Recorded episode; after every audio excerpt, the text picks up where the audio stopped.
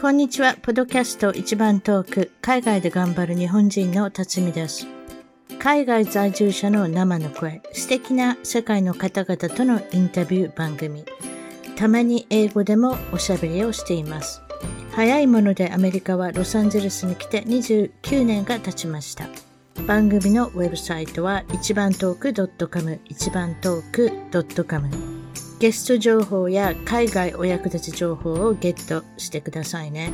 番組からのお願いです。iTunes ポッドキャストのアプリから一番トークの批評、レビューから5つ星をいただけたら嬉しいです。星が増えるとランキングが上がり、もっとたくさんの方々に聞いていただけるので、ぜひ私の小さな番組を応援してください。それでは、今回のポッドキャスト、海外で頑張る、えー一番トーク、海外で頑張る日本人トークの方は、えーオーストラリアはシドニーに、えー10年、アメリカに5年半、だいたい海外に15年いらっしゃる、シホ・スパークル・フーパーさんに来ていただきました。こんにちは。こんにちは。よろしくお願いします。よろしくお願いします。別にファーストネームがシホで、ミドルネームがスパークルで、フーパーさんっていう名前だらしいね。これは何か意味合いがある？んですね。どうしてそういうお名前なんでしょあこれはあのステージ名で、大体その、私、あのパフォーマー、フラフープのパフォーマンスをしているものなんですけど、うはい。あの、芸をするとき、あの、ステージでショーをするときとかは、あの、こういうステージ、ステージ名つけてる人が結構いらっしゃって、私も始めるときにどういうのがいい,、いいのかなと思って、スパークルってこう、輝かしいとかそういう意味があると思うんですけど、それで、パッとひらめいてこれにしました。なるほど。パッとひらめいたのが、シホ・スパークル・フーパーさんということで、海外には15年、オーストラリアに10年、そしてアメリカに5年ほどいらっしゃったということなんですが、はい。えっと、オーストラリアは今、シドニーにいらっしゃるんですね。シドニーに住んでます。それで、アメリカは5年ほどいらっしゃいましたけど、これ 5, 5年はどこにいらっしゃって何をされてたんでしょう？アメリカに住んでらっしゃる人、ちょっと笑ってしまうかもしれないんですけど、私、カンザス州に5年半いて、カンザスのピッツバーグという町に、あの、ややこしいの。カンザス州なのにピッツバーグで。ピッツバーグはペンシルバニア州ですね。ペンシルベニアと思いきや、カンザスにもピッツバーグという町があって、ええそこにあの大学があって、そこの大学と大学院に5年半行ってました。うん、すごいですね。日本の高校卒業されて、あえアメリカそうですね。カンザスに行くのは、それはもう希望ではなかったんですか、そそこ、そこだけで何かチョイスがあったんですか？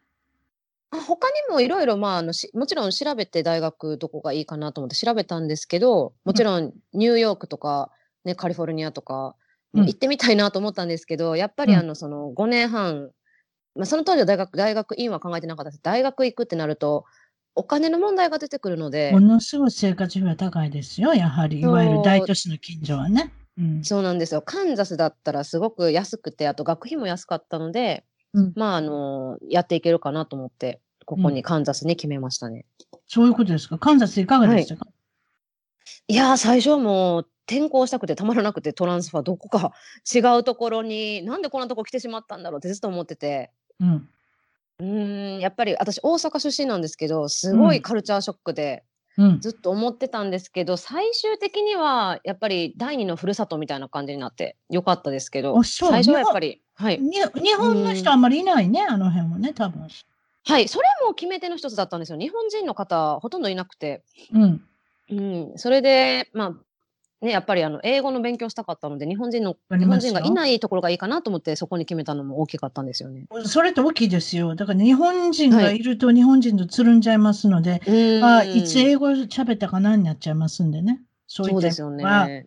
すかえっ、と、カンザスシティ、え、カンザス州？のカンザスのピッツバーグ市です。ね。ピッツバーグ市。はい。そこでよかったんじゃないでしょうか。そうですか？そのお話はいでいろいろ皆さんに聞いてますけれども、国民性文化の違い感じたっていうことなんですけれども、どういったところにオーストラリアをはじめ感じましたか、そうですね。オーストラリア、まずアメリカなんですけど、アメリカはうん道とか歩いてる時にもニーハオって言われることが多かったんですよ。アジア人イコール中国人っていうふうにみんな思ってる方が多いのではないかな。私が住んでた場所にもよるのかもしれないですけどやどこ、。どこでも、だって、え、はい。5人に1人は中国人やった？世界中で。6人に1人はインド人？なので、確率的に言うと、やっぱり中国人って思われがちなんじゃないですか、どこに行っても。いや、でもね、結構やっぱりオーストラリア、私シドニーに住んでるんですけど、シドニーはやっぱり歩いてても、こんにちはとかおはようとか言われることも多いんですよ。やっぱりあれ真下やからね。時差もないから、うんものすごい日本人の数多いんじゃないですか。今アメリカそんなに多くないんだと大都市以外はね。うんうんでもやっぱり先ほど言ったカンザス州でしたっけ？そこでそうですねもやっぱりニーハオですよ。はいにしても。ええもうそこではどうしても皆さんあの外人とかもあまりいなかったので海外かまあ留学生もあまりいなかったのでうん。もうアジア人イコール中国人のイメージでしたね。なんでシドニーに来た時すごい親日なのかなってすごく感じ感じましたね。なるほどね。うんだからもうカンザスの方では知らないものには触らないっていうかね、そういったところあるのかもしれないですね、ひょっとしたらね。そうですね。うん。あの、毎日春巻き食べてんの？とかね。言われますよね。言われます。毎日ま寿司みたいなね。毎日、うん、そうそう。いや春巻きはだって中国ですよ。ちょっと細かいことですけれども。あ、でもね、あのなんかみんな分かってない人は多くないですか？寿司も春巻きももう全部中あもう国みたいな。みみんな一緒ですよ。みんなみめちゃめちちゃですよね。ゃ、うん私の住んでるとこカリフォルニアなんで、ちょっと皆さん、タイ人と中国人の違いまで分かってらっしゃる方がいたりとかしますけれども、あー、やっぱり大都市はそうなんですね。やっぱりでもお料理からしたら、だってうん全部ふくひっくるめてるあの、はいお寿司屋さんあるでしょ？もうはい中華料理も出すし、韓国の焼肉も出すし、お寿司も出すし、はいすべて扱いますみたいなとこね。そういうとこある。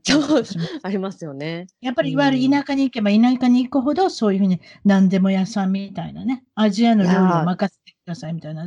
任せてくださいって、なんかあんまり食べる気しないですけども、ね。出てきたりするのかもしれまませんけど。まさにまさにカンザスの私が住んでたとこはそんな感じでしたね。もうアジアごちゃ混ぜの、もうなんか東京って名前なんですけど出てくるのは中華料理とか。ええええ、そうでしょう。うんそういうことですか。そうですか。まあでも、英語がそこですごくお上手になられたっていうことでしょうね。やっぱね、書くのも読むのもできなきゃいけないし。そうですね。まあ、あの、まあ、その成果もあって、オーストラリアに来た時には、いや、もちろん英語を話せるようになったので、その点は良かったかなと思いますけどね。なるほど。皆さんに失敗談聞いてますけれども、失敗談いかがですか、失敗談は、あの、アメリカのことではないんですけど、海外の話で、私、うん。あの、7シーズン連続で、あの、南極でガイドさせてもらった時があって、7年間連続南極行ってたんですけど、いえいえ、それど、ど、どこをベースに、ど何、ど、何するんですか？例えばシドニーかなんかかはら南極に行くんですか？どうなってるんですか？あ、実はですね、オーストラリア、ニュージーランドから南極に行くと、すごい1ヶ月ぐらいかかってしまうんですよ。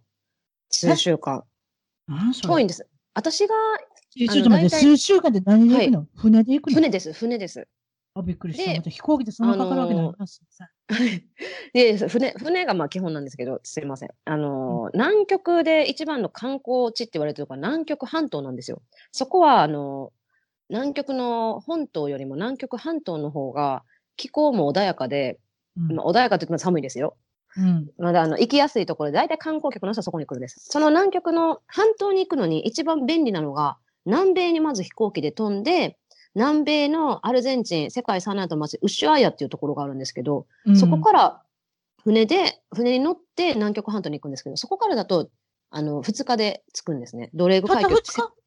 はい。私、うん地図見た。実は地図見たあなたのあの収録する前に、南極ってどういうものなのか。アルゼンチンのところに近いな？うん近いです。アルゼンチンとか、あの、チリのプンタアレーナスとか、まあ、うんいろいろ出てるんですけど、大体、まあ、うあの、観光、そういう、あ、うんああの、南極に行く観光船が出てるのは、大体アルゼンチンのウシュアイアってところが発着になってますね。じゃあ、あなたはそうじゃん、アルゼンチンにいたってこと？一時。あの、いその飛行機でアルゼンチンに飛んで、そおこーから行くので、その7そういう年南極に行ってたんですけど、これ7日本語のツアー？はい。日本語のツアー？いえ、あのね、カナダの会社で、うん。もともとは、うんワンオーシャン社って、もう今はもうちょっと潰れてないんですけど、うんまあ、いろんな事情で。すいません、細かい情報まで。うんいやいやいやいやまあここは別に、まあコロナとかねいろいろいろいろね。まあでも、今そそれは、それじゃあ、あなたはガイドさん、英語でやったんですか？ああ、で、あのーもともとはそのカナダの会社なんですけど、私は日本人のお客さんの対応をさせてもらうというポジションとして最初は乗ったんですよ。そうですよね。うんはい。なんで、大体日本人の方が1人か2人、一番最大で10人の乗られてた時があって、うん。うん。それは、そうなんそうなんですね。その方たちのために、私は、あの、乗船、まあ、通訳というか、工程が分かってらっしゃるかとか、まあ、一応言葉が大丈夫かとか、そういうことをするために最初は乗ってたんですけど、まあ、あのその船の人が私がエンターテインメントができるってことを気づかれて、まあ、フラフープの、ね、あの、フラフープを持って行って、最初はそれもあの、すまあ、何も言われてないんですけど、好き、私本当にフラフープ好きなんで、うん、あの持っていってたらこれ何？ってなってあの船内でワークショップしたりとか、パフォーマンスしてるうちに、うん、あの日本人のお客さんがいなくても乗せてもらえるようになってそれで最終的に7年、まあ、続けて、ね、ややらさせてもらったんですけど。南極って寒いって言うたんや今な？どれぐらい寒い？です。いつ頃行くのがいいの？例えば南極に行ると思うけど、はい、シーズンがあってシーズンが11月から3月なんですよ。でやあのー、なんか寒そうやな。あ、でも逆やから大丈夫なのか。逆なんです。あ、そうなんです。北半球と逆で、その南半南半球やからいわゆる夏やな。そうなんです。11月から3月が夏で、うん、でも11月はやっぱりシーズン明けなんで、ちょっと寒いですね。その時は。どれぐらい寒いの？ちょっと言うてや、気温で。そうですね。大体半島はマイナス5度から、でもあったかい時で 10, 10度ぐらいまで上がりますね。10度ぐらいまで。最高10度ぐらいまで上がるの？あ、そう。上がります。そんなに、そんなに寒くないです。ただ、うん、あのー、風が吹くと体感温度がぐっと下がるんで。ああ、そう、寒そうやな。それな、何もないしな、周りな。半島はそんなに寒く気温も下がらないんですけど、気温以上にすごく寒く感じますね、やっぱり。うん、で南極のツアーで目玉なんですか、オーロラ見るとか、ペンギン見るとかですか？ペンギン見るですね。目玉、ペンギン見るとか。ペンギン見るです。ええ、もうあのその、その、その、ち、その、乗る時によって目玉はちょっと変わっていくんですけど、ええ、11月だとやっぱりまだ寒いんでシーズン明けで、この時はまだ氷とかが残ってて、氷山とかがすごい、こう、迫力満点に見れますね。あ、なるほどね。で、まあ、12月はやっぱりあのクリスマスとかあるんで、うん、その南南極というか、皆さん休みに合わせて来られる方が多いですね。この時は、うん、うん、その時は何、まあ、その時は、あのー、ペンギンの赤ちゃんが小さくて。ああ、そうか。そうなんです。3月に向けて、あの、その、ペンギンがどんどん育っていって、海に、あの、ね、帰っていくんですよ。で、このシーズンの最後の方の3月っていうのは、ペンギンの赤ちゃんが孵化して、最後海に飛び込むので、その時の目玉っていうのは、このちょっと残酷な話なんですけど、ヒョウアザラシがペンギンを、せやろ？あの、食べる瞬間とか。あ、ごめん、笑っちゃった。で、でも、でも、でも ほんまに、いわゆる、あれ、敵敵がいるわけやん。そうなんですよ、ね。亀さんでもそうやん。亀さんいっぱい育つけど赤ちゃんになるけれども、ほとんど食べられてしまうもんな。食べられてしまいますね。はい。あの、野生の世界ってきついよな。そういう意味ではな。でも、ペンギンがそうじゃ、アザラシ食べれるところが、瞬間が取れるんですっていう、あれですか？そ、そ、それが目玉ですね、3月は。目玉ですか、すごい。まだ、あの、ペンギン、あの、泳ぐのが初めてなんで、赤ちゃんとか、一番狙いやすいです。それ、ヒョウアザラシも分かってるんで。ややったーって iPhone の一番新しいので、ペンギン食べられるとこ取れたってみんな喜ぶわけですね。そう、それを待ってるんですよね、みんな。うん。南極ってね、面白いところでさ、はい、あれ何の国ですの？あれ、南極の中で国のこの地域が決められてるんちゃいますの？領地が。違うの？いえ、あのあれ、どこに属してるんですか？南極っていうのはどこの国にも実は属してなくて。やろ？あ、そう。そうなんです。ただし、その、あの、基地があるんですよ。私もいろんな基地昭和基地とかありますやん。あります。それは、昭和基地はね、残念ながら、あの、南南極のこの半島になくて、もう入り組んだちょっと、あの、日本はね、南極のその、領地に、領地のね、あの、取り損ねたというか、ちょっと出遅れちゃって、変な場所にあるんですよ。なかなか行きにくい場所にあって。あ、そう。うん、そうなんですよ。だから私も行ったことはないんですけど、この本島のね、真ん中のど真ん中の方にあるんですけど、そこは、そのね、あの、基地は、その国、国がまあ所有しているというか、でも基本的に南極はどこの国にも属してないですね。へえ、あ、そう。面白いですね。うん。面白いですよ。7年間されてたっていうことで、まあ、いわゆるちょっと戻って失敗談の話ですあ、すいません。失敗談は、すいませんね。アルゼンチンに先ほど言っただから、飛行機で飛んでいってアルゼンチンまで行って、そのアルゼンチンのお話ですね。はい、どうぞ。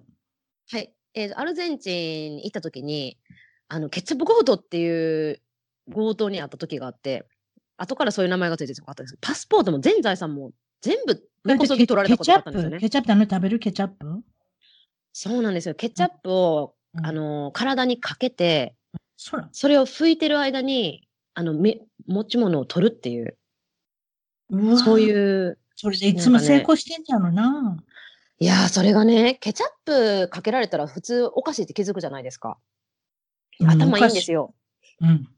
こう、あの、私がかけられたのは、うん。なんか白い汚物のようなものをかけられて、うんで、あの、歩いてたんですよ。うん。それがね、アルゼンチンの国内空港の空港の真ん前に、まあ、なんか川みたいなのがあって、川沿いをずっと歩いてたんですよ。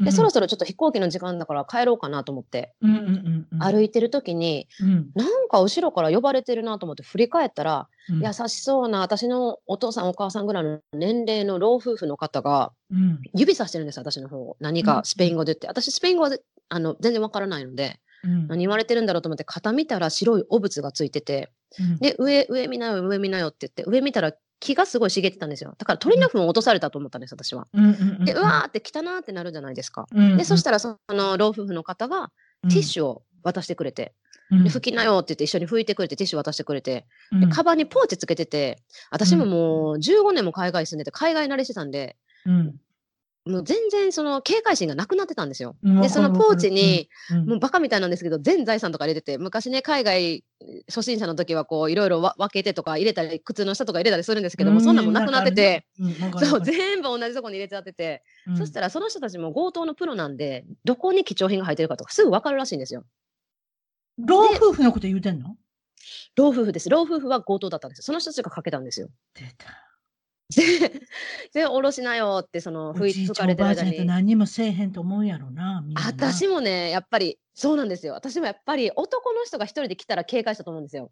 うん優しそうなめっちゃおじいちゃん、おばあちゃんだったんで、うんもうすっかり気を許して、あとその、汚物かけられてパニックなんで、もうリュックの方にもついてて、で、リュックと、その、ね、あの、ポーチ下ろした瞬間に、うん気づいたらポーチだけなくなってて、で、気づいたら老夫婦の方もいなくなってて、結構え見渡しがいい、だたっ広い場所なんですけど、川沿いの。うんうん。あれ？すごい勢いでいなくなってて、あんなに、あの結構割と年配の方で、あれ？と思って。でもうパニックで、そこに全部パスポートも飛行機もどうどうしたらいいの？そんな時って。な そんな時はもう、私もパニックで叫んで、もう日本語、もうその時そとっさに日本語で、どこに行った？みたいな感じで叫んで、そしたら周りの人が、この子どうしたんだろう？って言って駆け寄っ、まあね、人書きになって、うんで、その川沿いだったんで、釣りしてる漁師の人が多かったんですよ。で、そのうちのフィッシャーマンが、うん ID、ID っつって言ってきてくれて、もう ID もない、全部取られたって、私はもうずっと泣いてるんですよ。それもスパニッシュやしな。ススペイン語でそうなんです。でなんかね、みんな結構英語がわからないんですよ。で、うん私、第三言語って話せなくて、なぜかというと、英語が話せたら大概どこの国でもやっていけるじゃないですか。私もそう感じてる。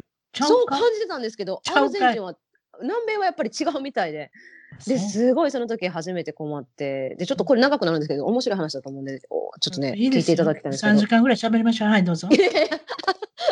そうで、それでね、あの、そのフィッシャーマンの人が ID、ID って言って、で、そしたらポリシア、ポリシアスで、なんかどうやら携帯でポリスを呼んでくれたらしいんですよ、警察の方を。ポリシアってな？うん。ポリシアってですね、それぐらいはなんとなくわかるじゃないですか、私たちも。うんうんあの、車に書いてあるから分かったよ。うん。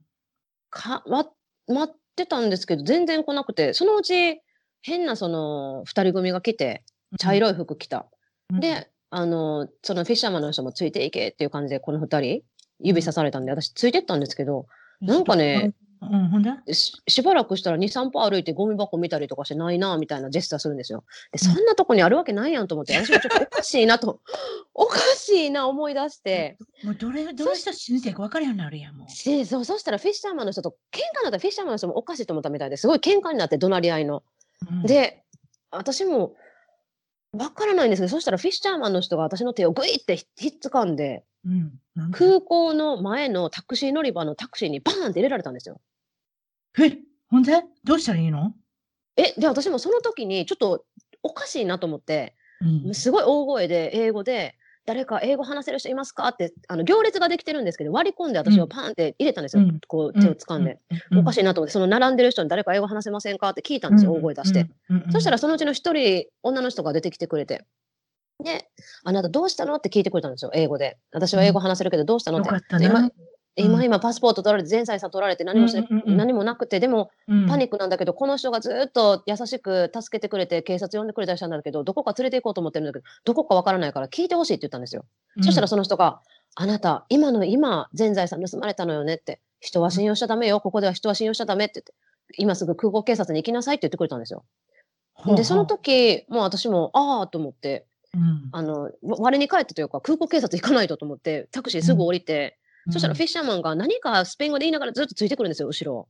うん。でももう私もちょっとわからないんで、グラシアス、グラシアスってありがとうってスペイン語で言っても、うん。空港警察入って、うん空港警察行ったんですよね。で、それで、やっぱりこう、日本の大使館とかになるわけですか、そ。そうですね。そっからもでも大変で、警察の人もみんな英語話せないんですよ。空港警察なのに。うわで、その取られたのが2時とか3時とか忘れちゃったんですけど、日中だったんですよ。ーうん。で、あのー警察の人が言うには、まあ、あの、英語を話せる通訳の人が来るから、うん。待っててほしいっていう、なんとなく、なんとなくそれは分かったんですよ。うん待っててほしいって、うん待っても待っても来なくて、やっともう2、3時間待った時にやっと来てくれて、そ女の人が。で、その人っていうのはた、本当にボランティアでやってくれた人で、あのうん空港っていうか、空港にインフォメーションセンターあるじゃないですか。うん。そのインフォメーションセンターで働いてる女性の方だったおんですよ。姉ちゃんが来てくれたわけや。そう。で、まあ、あの、そのし、その時初めて、何ですか、犯罪証明書出してもらって警察にその人に通訳されながら何盗まれたかとか。で、あの、そのお姉さんが、とりあえず、あの、インフォメーションセンターおいでって言って、パソコン貸してあげるから、電話貸してあげるから、こういう時は日本大使館に連絡するのがいいよって言ってくれて、優しくしてくれたんですよ。でもその人はその、うん仕事でも何でもなくて、本当にボランティアとしてやってくれてたみたいなんですよ、今から考えると。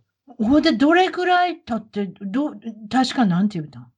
いや、で、それですぐに電話して、大使館に、あの、で、その時金曜日のもう夜で、もう5時過ぎて、おいかん犯罪証明書なんやかんややってたらもう、金曜日の夜で6時で、もう大体海外閉まるの早いんで閉まってたんですよ、うんうんうん大使館が。うんうん。でも、あの、クレジットカードにも電話したら、クレジットカードももう全部やられてて、もう何十万も取られてて、うわーもうそれも電話で止めたんですけど、うん。うん。とにかく、あの、私、寝るところもないし、一銭もないし、パスポートもないし、なあホテルもないし。そう、もうすごいパニックなんですけど、で、大使館に電話したら、うん。もう大大使館も繋がらなくて、緊急回線みたいなのがあって、緊急回線に繋がったんですよ、ようやおよくかったよかったよかったよかった。そしたら、その当時は分からなかったんですけど、あのーその出られた方が緊急でつながってたんで、大使館の市長市長さんだったんですよ。一番偉い人が取られたんですよ。うん、うんうんで、まあ、これこれこういうわけで一問なしになりましたって言ったら、うん。じゃあ分かりました。月曜日の朝8時に大使館が開くので、700ペソと、あの、証明写真2枚と、何々持って、ここの住所に来てくださいって言われたんですよ。で、いやいやすいませんそういうのお金ないそう、すいません、何私、あの言ってんねん、おっさん。なあちゃ ったわって、南極行く途中で、あのー今から行くとこやったんですけど、取られちゃって、もう財産、一文なしで、うん寝る場所もなくて、本当に困ってるんですって。そしたら、あ、それはすごい緊急ですねって。じゃあ分かりました。今から2時間ぐらい、か？2時間ぐらいかかるんですけど、行きますって言って、来てくれたんですよ。来てくれたん。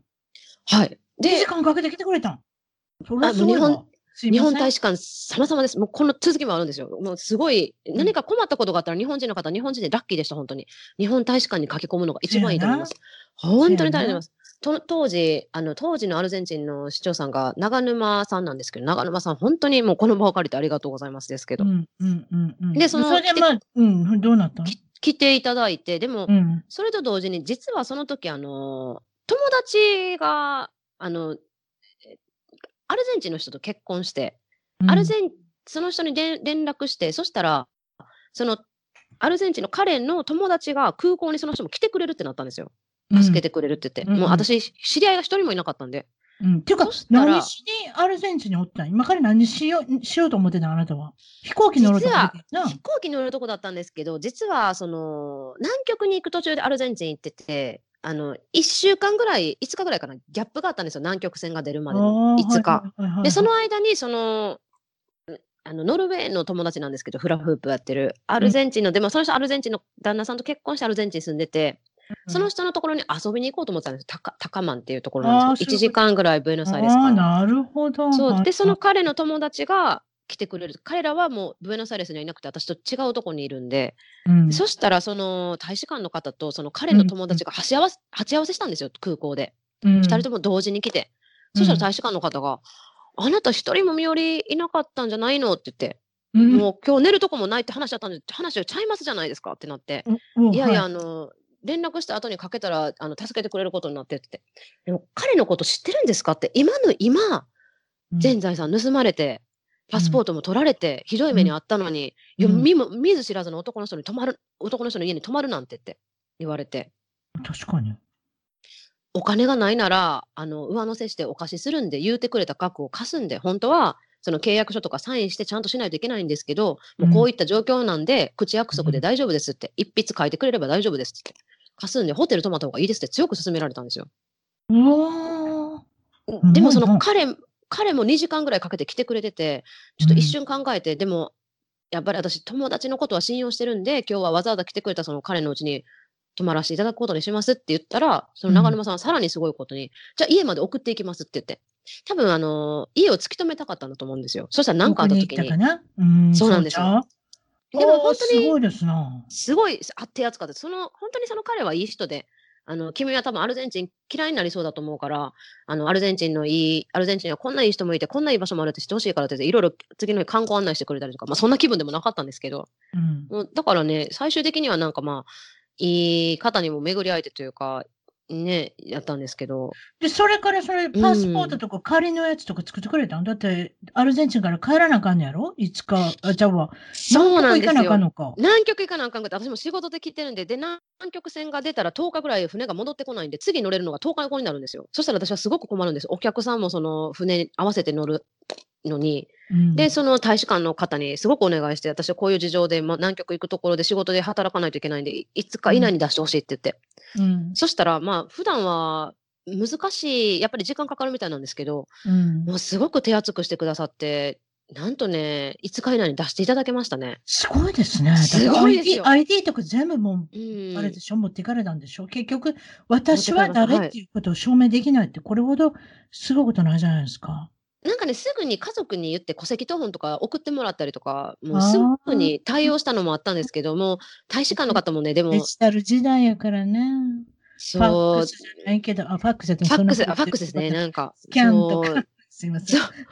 で、なんかもう、あの、大使館に行ってもね、あの、あたしなんか館長、あの子来たよって言って、もうすごい大騒ぎになってて、けなんか手厚くしてくださったんですけどね。だから、そうですか。まあ、とりあえず、まあ、そそれで、まあ、まあ行って、まあ、それからはい皆さんから、いわゆるその、観光客であったり、いわゆる外人の人向けに、そういうう犯罪が横行してるので、どこの国だからっていうことは、おちおちしてられないってことですね。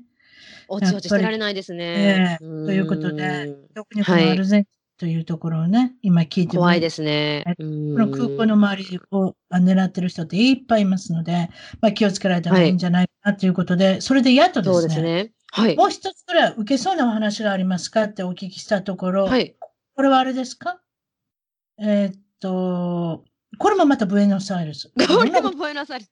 またブエノスアイレスですか、アルゼンチン。どうしましょう？そうなんですよね。ブエノスアイレスって、これはまた違う都市にブエノスアイレス行った時なんですけど、あの空港でこう、荷物入れて押すカートがあるじゃないですか。うん。そこに、なんか私の荷物を入れるときに気づかなかったんですけど、誰かの免許証が紛れ込んでたんですよ。なあ、それ。そんなもん置いてくやつおんねんな。うん。多分その人落としたのかわからないんですけど、そしたら。私がこうカートをね、ねんや、空港ではそうなんです。。カートドキドキして。うん ドキドキ。別別に悪いことしてるからドキドキするんじゃなしに、やっぱりね、移民局とかいろんな、いろんな証明書とか見せなあかんだからドキドキしてはんねんそうなんですよね。で、カート動かした時にその免許証が落ちたんですよ。で、その時に空港の方がたまたま通りかかってそれを見て、そしたら、これ何？って言われて、いや、それ知らないって言ったんですよ。本当に知らなくて。そしたら、君のカートから今出てくるところを見たって言って。そしたら多分、スペイン語で言わなあかんの？それも。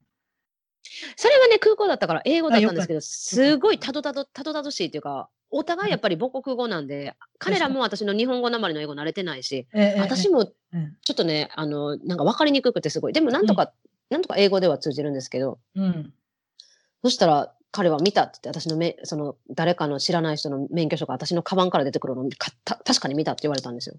私は知らないから。うん落ちただけなんですけど。で、うんそしたら、あの、すごい怪しいと思われて何か盗みを働いたんじゃないせやな。こういう、ででそういう 国やから。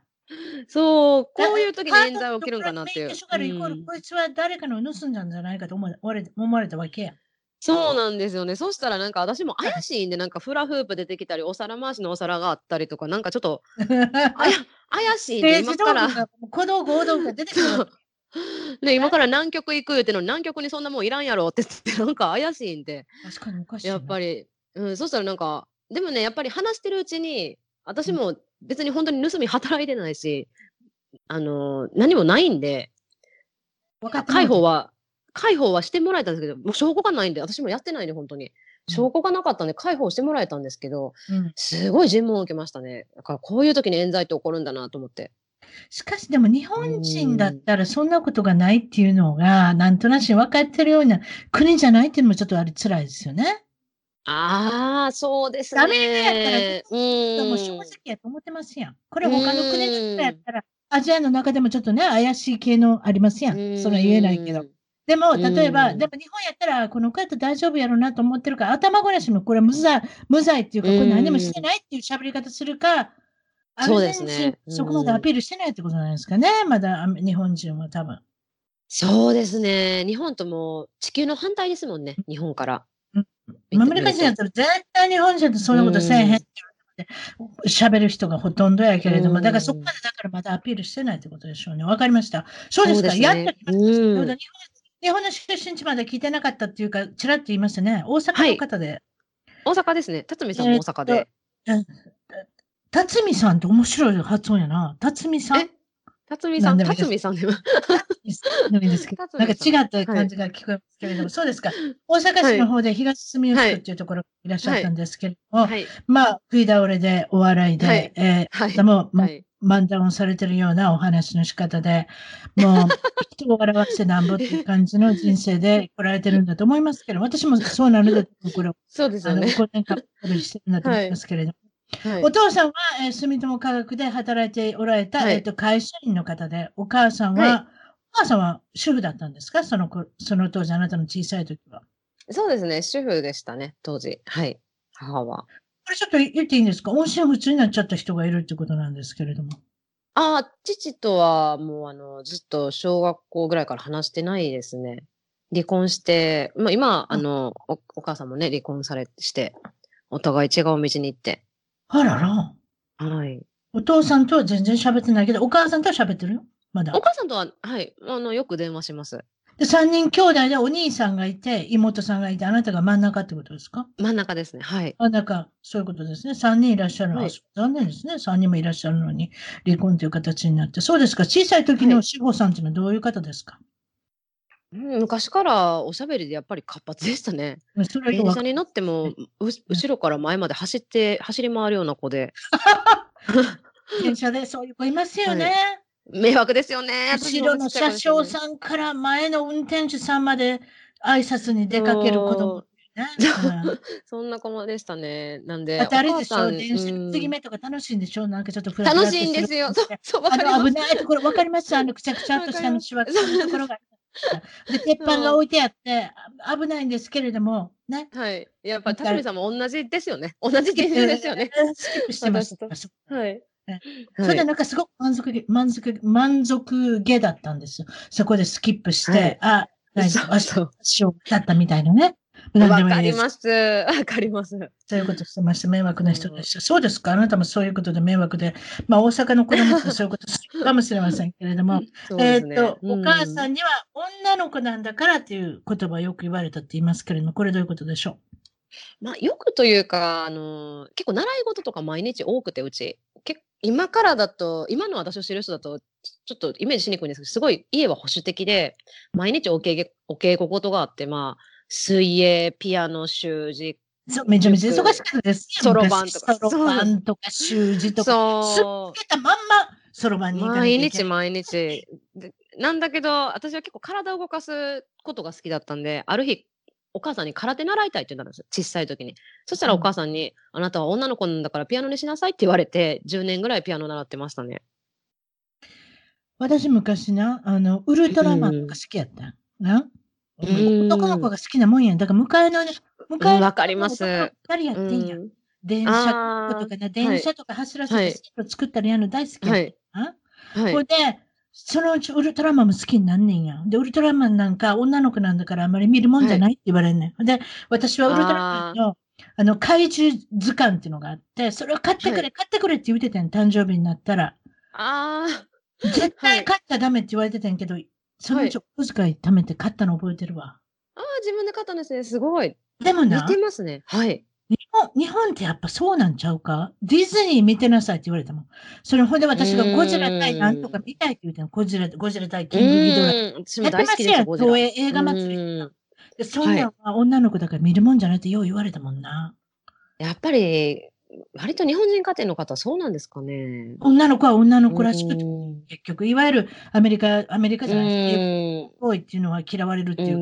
うんそういうふうになってほしくない。例えば左利きの右利きに直しなさい。かっこ悪いから右で筆持ちなさい。うんそういうとこありません？そうですね。こう、決ま、決まりきってるというか、決められてますよね。うん。うん。女性だからこうする。いわゆる平均っていうか、皆さんのやっぱうりん。気にするっていうかね、先ほうど言ったん。左、ギッチョって言われるやつ。左は良くないと。なんで良くないんですか、うんけれども、あの、海外の国だったら、それわざわざ直すってことはあんまりしないと思います。ないですよね。自由ですよね。うん。だからやっぱり当時からそういう窮屈な中でそ育って疑問を感じたのかもしれないですね。そういう子は海外に行くのはうん私たちみたいに何でもいいですけれども、そうですか。そうそうでしょ？ですね。大体そういうゲストいっぱいいますよ。なんでって、こう、疑問を持つ子、子供のとか、うんなんでこれしちゃいかんのってういう。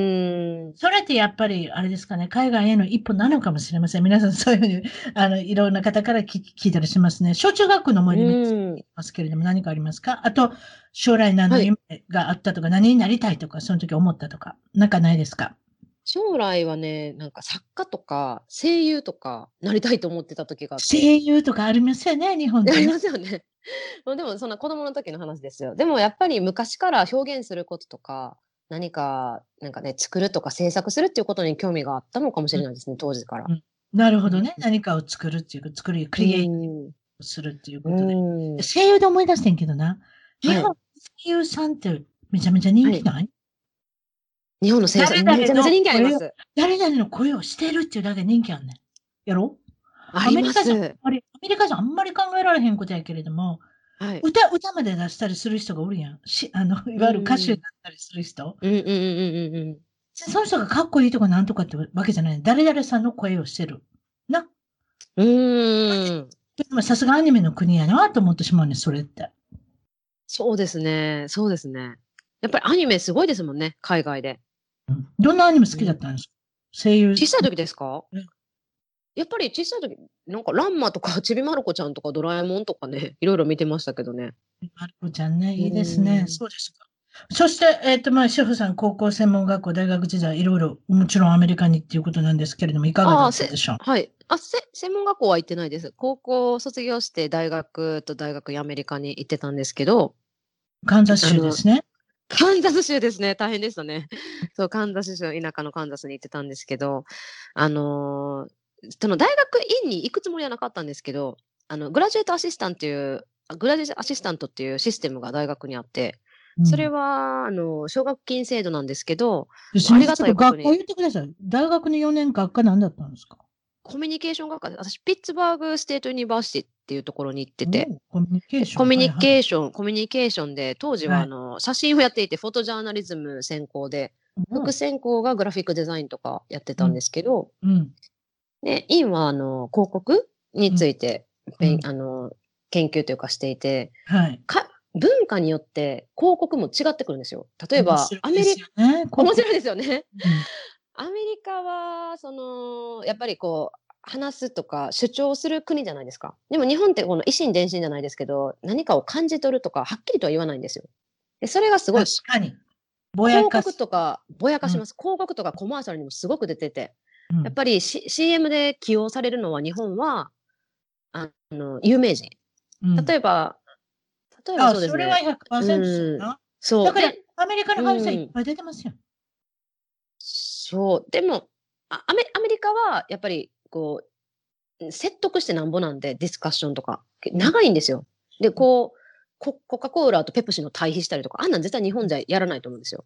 対比は多いね。比較。他のプロダクト、他のプロダクトと対比したりとか、うん比べて、うんその製品よりあの勝ってる理由を言ったりとか、これがいいとか、日本はそんなことしない。それはでもやっぱり文化、文化から来てるっていう、まあだと思います、ね。そういう、そういう研究してたんですけど、うん大学では。面白いですね。うん。そう。でも、あの、院進むときに、あの、ありがたいことに、あの、そのグラジアシスタントという奨学金をいただけたので、大学院に進むことにしたんですけど、で、例えばその奨学金をはい。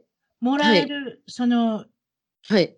こう基準になるものって、なんか、どうして志保さんはそれに選ばれたんでしょそうなんですよね。その成績いい人ってたくさん他にもいたんですよ。私は結構ギリギリで出せる成績のギリギリだったんですけど、う、うん、なぜ良かったかというと、決め手になったのは、うん、その、先ほども言った田舎で、すごく田舎の大学だったので、うん、あの、日本人の方に関しての理解とか、もちろん中中国とか何も分かってないんですその現地の人っていうのは。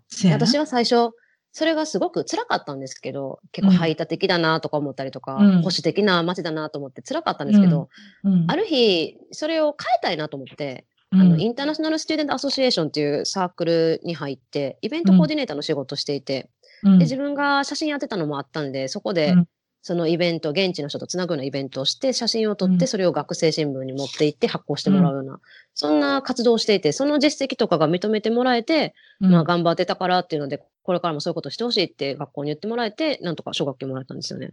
それで、素晴らしい。アメリカらしい。やっぱユニークな方。そして、実行力のある人。うん、そういう人はやっぱり奨学金の対象にししたりしますよね、この国って。うん、あと大学に受かる人もそういう人だったりしますよね。いわゆるひ人と違うことをしてたり、秀でたことをしてる人、変わったことをしてる人、何でもいいけど、うんいわゆるそのアクションの多い方。だからそうですね、やっぱり何か、何か活動してた、うん。してるのが良かったんだと思いますね、やっぱり。やっぱりそうそういうとこよう見てますよね、それもね見。てますね。インうんイ。ンタビューの時に言われたのが、やっぱり GPA が、グレートポイントアベレージ、成績が4.0がもう一番なんですけど、ね私は当時多分3.7かぐらいしかなくて、でもやっぱり、ぐらいって素晴らしいじゃないですか。えでももうその奨学金もらえるギリギリの成績だったんですよ。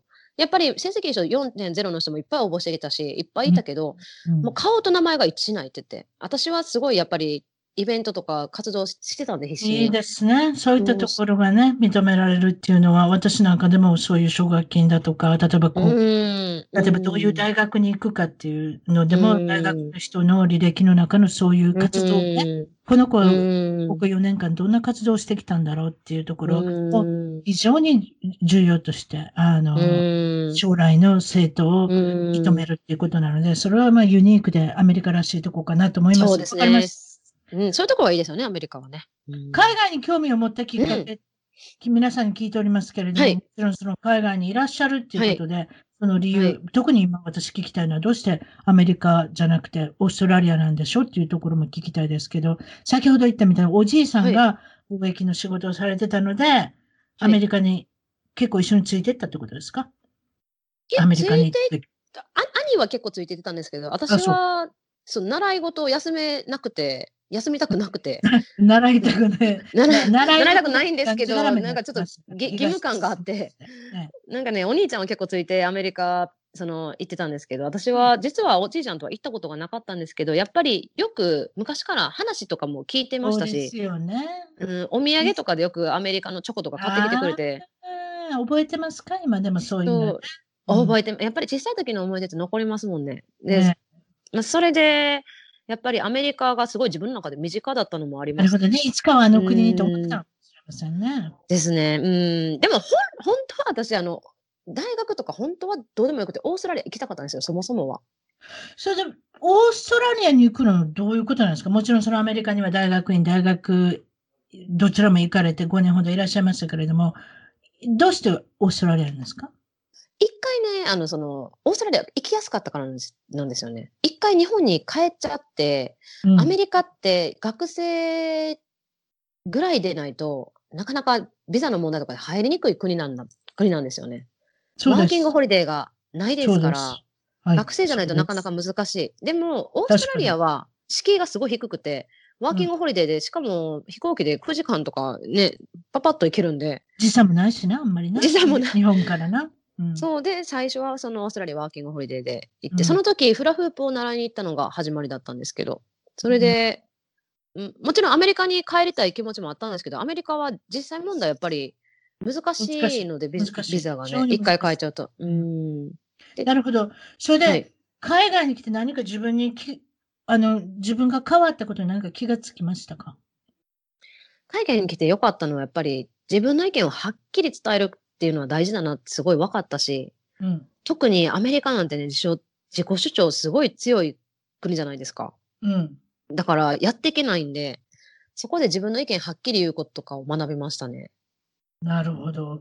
うんそして、こ今日の本題のフラフープという言葉が何回も出ましたけれども、はいフラフープのパフォーマーをされてるっていうことで、そういうことですね。今、現在、シドニーでフラフープのはいパフォーマンスをされてる、もちろんインストラクター、い、わゆるラフープ教室の先生をされてるっていうことなんですけれども、はい。きっかけはフラフープを始めるきっかけは何ですか？きっかけは世界一周するピースボートっていう船に乗っていて、なんですのそのピースボートって？ピあ、知らないですか？ピースボートってあのー知らん。えっとね、世界一周する船なんですけど、NGO の団体で、ああ、そういうこと。よくね、居酒屋とかに世界一周99万円とかバーンって、あの 壁紙貼って。居酒屋で見て、見て、見て、そうそうなんです。あの、その時、ちょっと人生に悩んんでる時があって、ええそのポスター見て、あ、これ乗ろうかなと思って、乗ったのがきっかけで、で、その時にフラフープやってる人がいて、すごく楽しかったんで、それなにお仕事で乗るんですか？どどういうこと？その、なんか90日間ぐらい乗っててんね。そうですね、は88日間、そう90日間ですね、大体。88日間でしょ？日間世界一周よく覚えてるでしょ、私1回しか見てないの、あなたのビデオ。すごい覚えてる。さすがです88って言おうと思ったんでです。い、や、90にしとこうって今思ってます。すいません。よく覚えてるでしょ？うんそうまあ、そういうことで、す。はい。88, 88日間何してるんですか、世界中ど回って船で。いや、大体ね、あの観光っていうか、そのいろんな国に行くんですけど、観光したい人は観光してもいいし、ボランティアしたい人はボランティアしてもいいし、自由な船なんですよ。そういうこと。それで今、いくらって言った？のなんか、あの、居酒屋で見たポスターには何て書いてあった？あ私の時はキャンペーン中で99万だったかな ?99 万。1万円、100万円のマイナス1。はい、そう。そうそう。そのでもね、あの、今はちょっと値段もちょっと変わってると思うんですけど、私が乗った時はキャンペーンでそれ99万円で何。それで全部、食べ物から全部出てくるってこと？食べ物も全部メついて、ただ、あのー船、船の料金とかはちょっと別だったかもしれないですけど、大体それでも合わせてもール100万ちょいぐらい。うん、それぐらいでいけたと思いますね。すごいやんうんそれで一人で行ったそあなた、それ、一人で。あもちろん一人で乗りました。みんな一人で来てた？それでも友達同士で来てた？どうなるんですか？いく何人ぐらいいるんですか？そのピースボートは。大体1000人お客さんが乗ってて、やっぱそれぐら大い。体、それぐらいですね。大体一人で乗られてる方多いですよ。やっぱり。88日間でそれぐらいのお金で美味しいもん出てきた？そういう言い方したらあかんけど。なんかあんまり美味しいもんにこぎつけそうにないなって今思ってんけど、ちゃう？いやいや、それがどうやって作ってるのかなって思うぐらいめちゃくちゃ美味しかったです、ご飯。嘘そうなん？豪華客船のイメージがちょっと出てきましたね、これで。豪華、豪華客船ほどではないんですけど、ああもう食い道楽ですね、毎日。毎日朝起きて食べ放題、食べ放題なんですよ。まうんず洋食か和食選べて、うんで、昼間も、昼間も洋和食もあるんでですか和食もあります。だから全然恋しくならないです。皆さん、スボートに行ってください。乗ってください。夜も、もうずっと食べ放題で、さらに、あの、おやつも、おやつの時間があって3時に、ケーキが、ケーキもそれも食べ放題。なんやそれ。あ、そう。そんなんですか。あれは太りますよ。でも太るでしょうね。今、フルフープしてくるぐらいでは、あの間に合わないのかもしれませんけれども、今、フラフープのことでもうもう一はい。度お伺いしますけれども、はい。もちろん、その、やること、このフラフープをすることで、ダイエットにもなるって、この間なんかアメリカの、こちらのテレビで見てて、一人フラフープをし始めてからうん。10キロ痩せましたっていう男性がいたんですけれども、はい。そういうベネフィットも、他、どういうことがベネフィットになるでしょもちろん、その体に関しては運動になるので、すごくいいと思います。う、うんただし、その、うんはじ始めた当初の人とかはやっぱりお腹すごい疲れるって言われる人多いんですよ。ビギナーの人。その辺の子供がやってるわけじゃないからな。はい。でも、ただ、その何年もするとそれも慣れてきて、あ、そう。どうなのかなと思う。私はもう10年以上やってるんでう、んそんな聞くかわからないです。もちろん初心者の方が始めると、すごい次の日筋肉痛だったっていう人は続出してるんで、やっぱりダイエット効果とか、はい、あると思います。あと、あの、皆さんお腹だけと思ってると思うんですけど、結構手とかうん。使ってフラフープ回したりとかもするんで、全身筋肉使うんですよ。全身運動。めちゃめちゃ全身運動だと思います、あれは。うん完璧なる有酸素運動なんです。すごくすごく。私も子供の小さい時にちょっとはい付き合ってやらさせていただきましたけれども、すぐにはいあの輪っかがあの腰からポトンと落ちてましたけれども、はい。でもこの、えっ、と、志保さんの YouTube を見てる分には、い二つも三つも一緒になってやってません？あれ、フラフープ。そうですね。うん。やってます。はい。もちろん腰につけるのもあるし、うん手でくるくる回したりするのもありますよ。はい。膝で回したりとか、いろんな、もう体の全部の場所でできます。初心者コースみたいなのもあるんでしょ？例えば、あの、うん。教えておられるので。私はね、実はその、小学校に、小学、だいたい月曜日から金曜日は小学校で教えてて、今日もこの後午後に行くんですけど、例えばその、小学校のスポーツのクラスとか、スポーツの授業で、うん。外部の人が雇われて、ね、うん。サッカーとかテニスとかいろんな人が雇われて、私はそのうちのサーカススキルっていう項目で行かせてもらってるんですけど、そこで教えたりとか、あとアフタースクールって言って放課後教室みたいなところで教えさせてもらったりとか、うん。子供たちに教えるのを結構メインにしてて、自分で教室は開いてないんですよね、プライベートでは。例えばでもフラフーはいプ買いに行ったらサイズ一つですやん。あれ、いや本来いやいやいやいやもうちょっとさいろいろあるんですか？あります。あれはね、あの、大体 K マートとか、トイザラスとか、K マーラスとかね、K マートとか、ウルマートとか大体すね。2つぐらいしかないですか？そうなんでですよ。あれはね、子供に買ったぐらいしか覚えてないので適当なこと言ってますけど。そそんなフラフープは難しいんですよ。それで腰で回したらすぐ落ちちゃうと思います。難しいです、あれは。そうでしょ？あれはそのためにデザインされてるおもちゃなんで、やっぱり。そのためにデザインされてるもんじゃない。私、自分でフラ、フープにはいフラフープを買いに行くとこあるってことですね。おもちゃ以外に。ああります。ありますね。はい。あ、あのー、大体フラフープしプロでしてる人って自分でフラフープ作ってるんですよ。私も作ってるんですけど。自分で作るの？自分でと作ります自分の体のサイズに合わせたものを作るってこと？そうですね。自分の、私もカスタムしてサイズに合わせて作ってるんですけど、でも大体初心者の人には、これぐらいのサイズとか、で、大きめで作ったりとか、大きく作るとスピンが、周りが1回転が遅くなるので簡単になるんですよ。で、なチューブも太いチューブにしてあげて、テープもあのグリップテープって言って、ギザギザのテープ巻くんです。そしたら落ちにくくなるんで、でも、大体トイザラスとかで売ってるやつって、ツルッツルしてると思うんですよ。ツルツルしてますよ。もう私もすぐやめましたよ。もう才能ない。いやいやいや、あれはダメとは言わないです。あれは手とかでやる分にはすごくいいんですよ。手でやるには軽くうんてうん使いやすいんです。ただし、あの、体、ボディで回すのはすごくやりにくいと思います。そのためにデザインされてないんで。今な、作るって言ったけど、何の材料で作るの？あんなもん。あれをね、水道管とか売ってるところのチューブ買いに行って、はあ。そでそれこそ、それこそ日曜大工みたいなところから買ってくるの？そうそう。そうなんですよ。だから、私も買いに行くとね、のなんでこんな子来たんやろうってみんなあの、おっちゃんばっかり言ってるんで、確かに。で買いに行ってプ作るのっはいて言うんですか？面白いな。そのためにね、コイル買って、そう。で、切ってドリルで穴開けて、つなぎ合わせて、テープ巻いて。うん。で、私もあの、ね、それよく聞かれるどこで買ったのってすごいやっぱりやりやすいんで、フラフープが。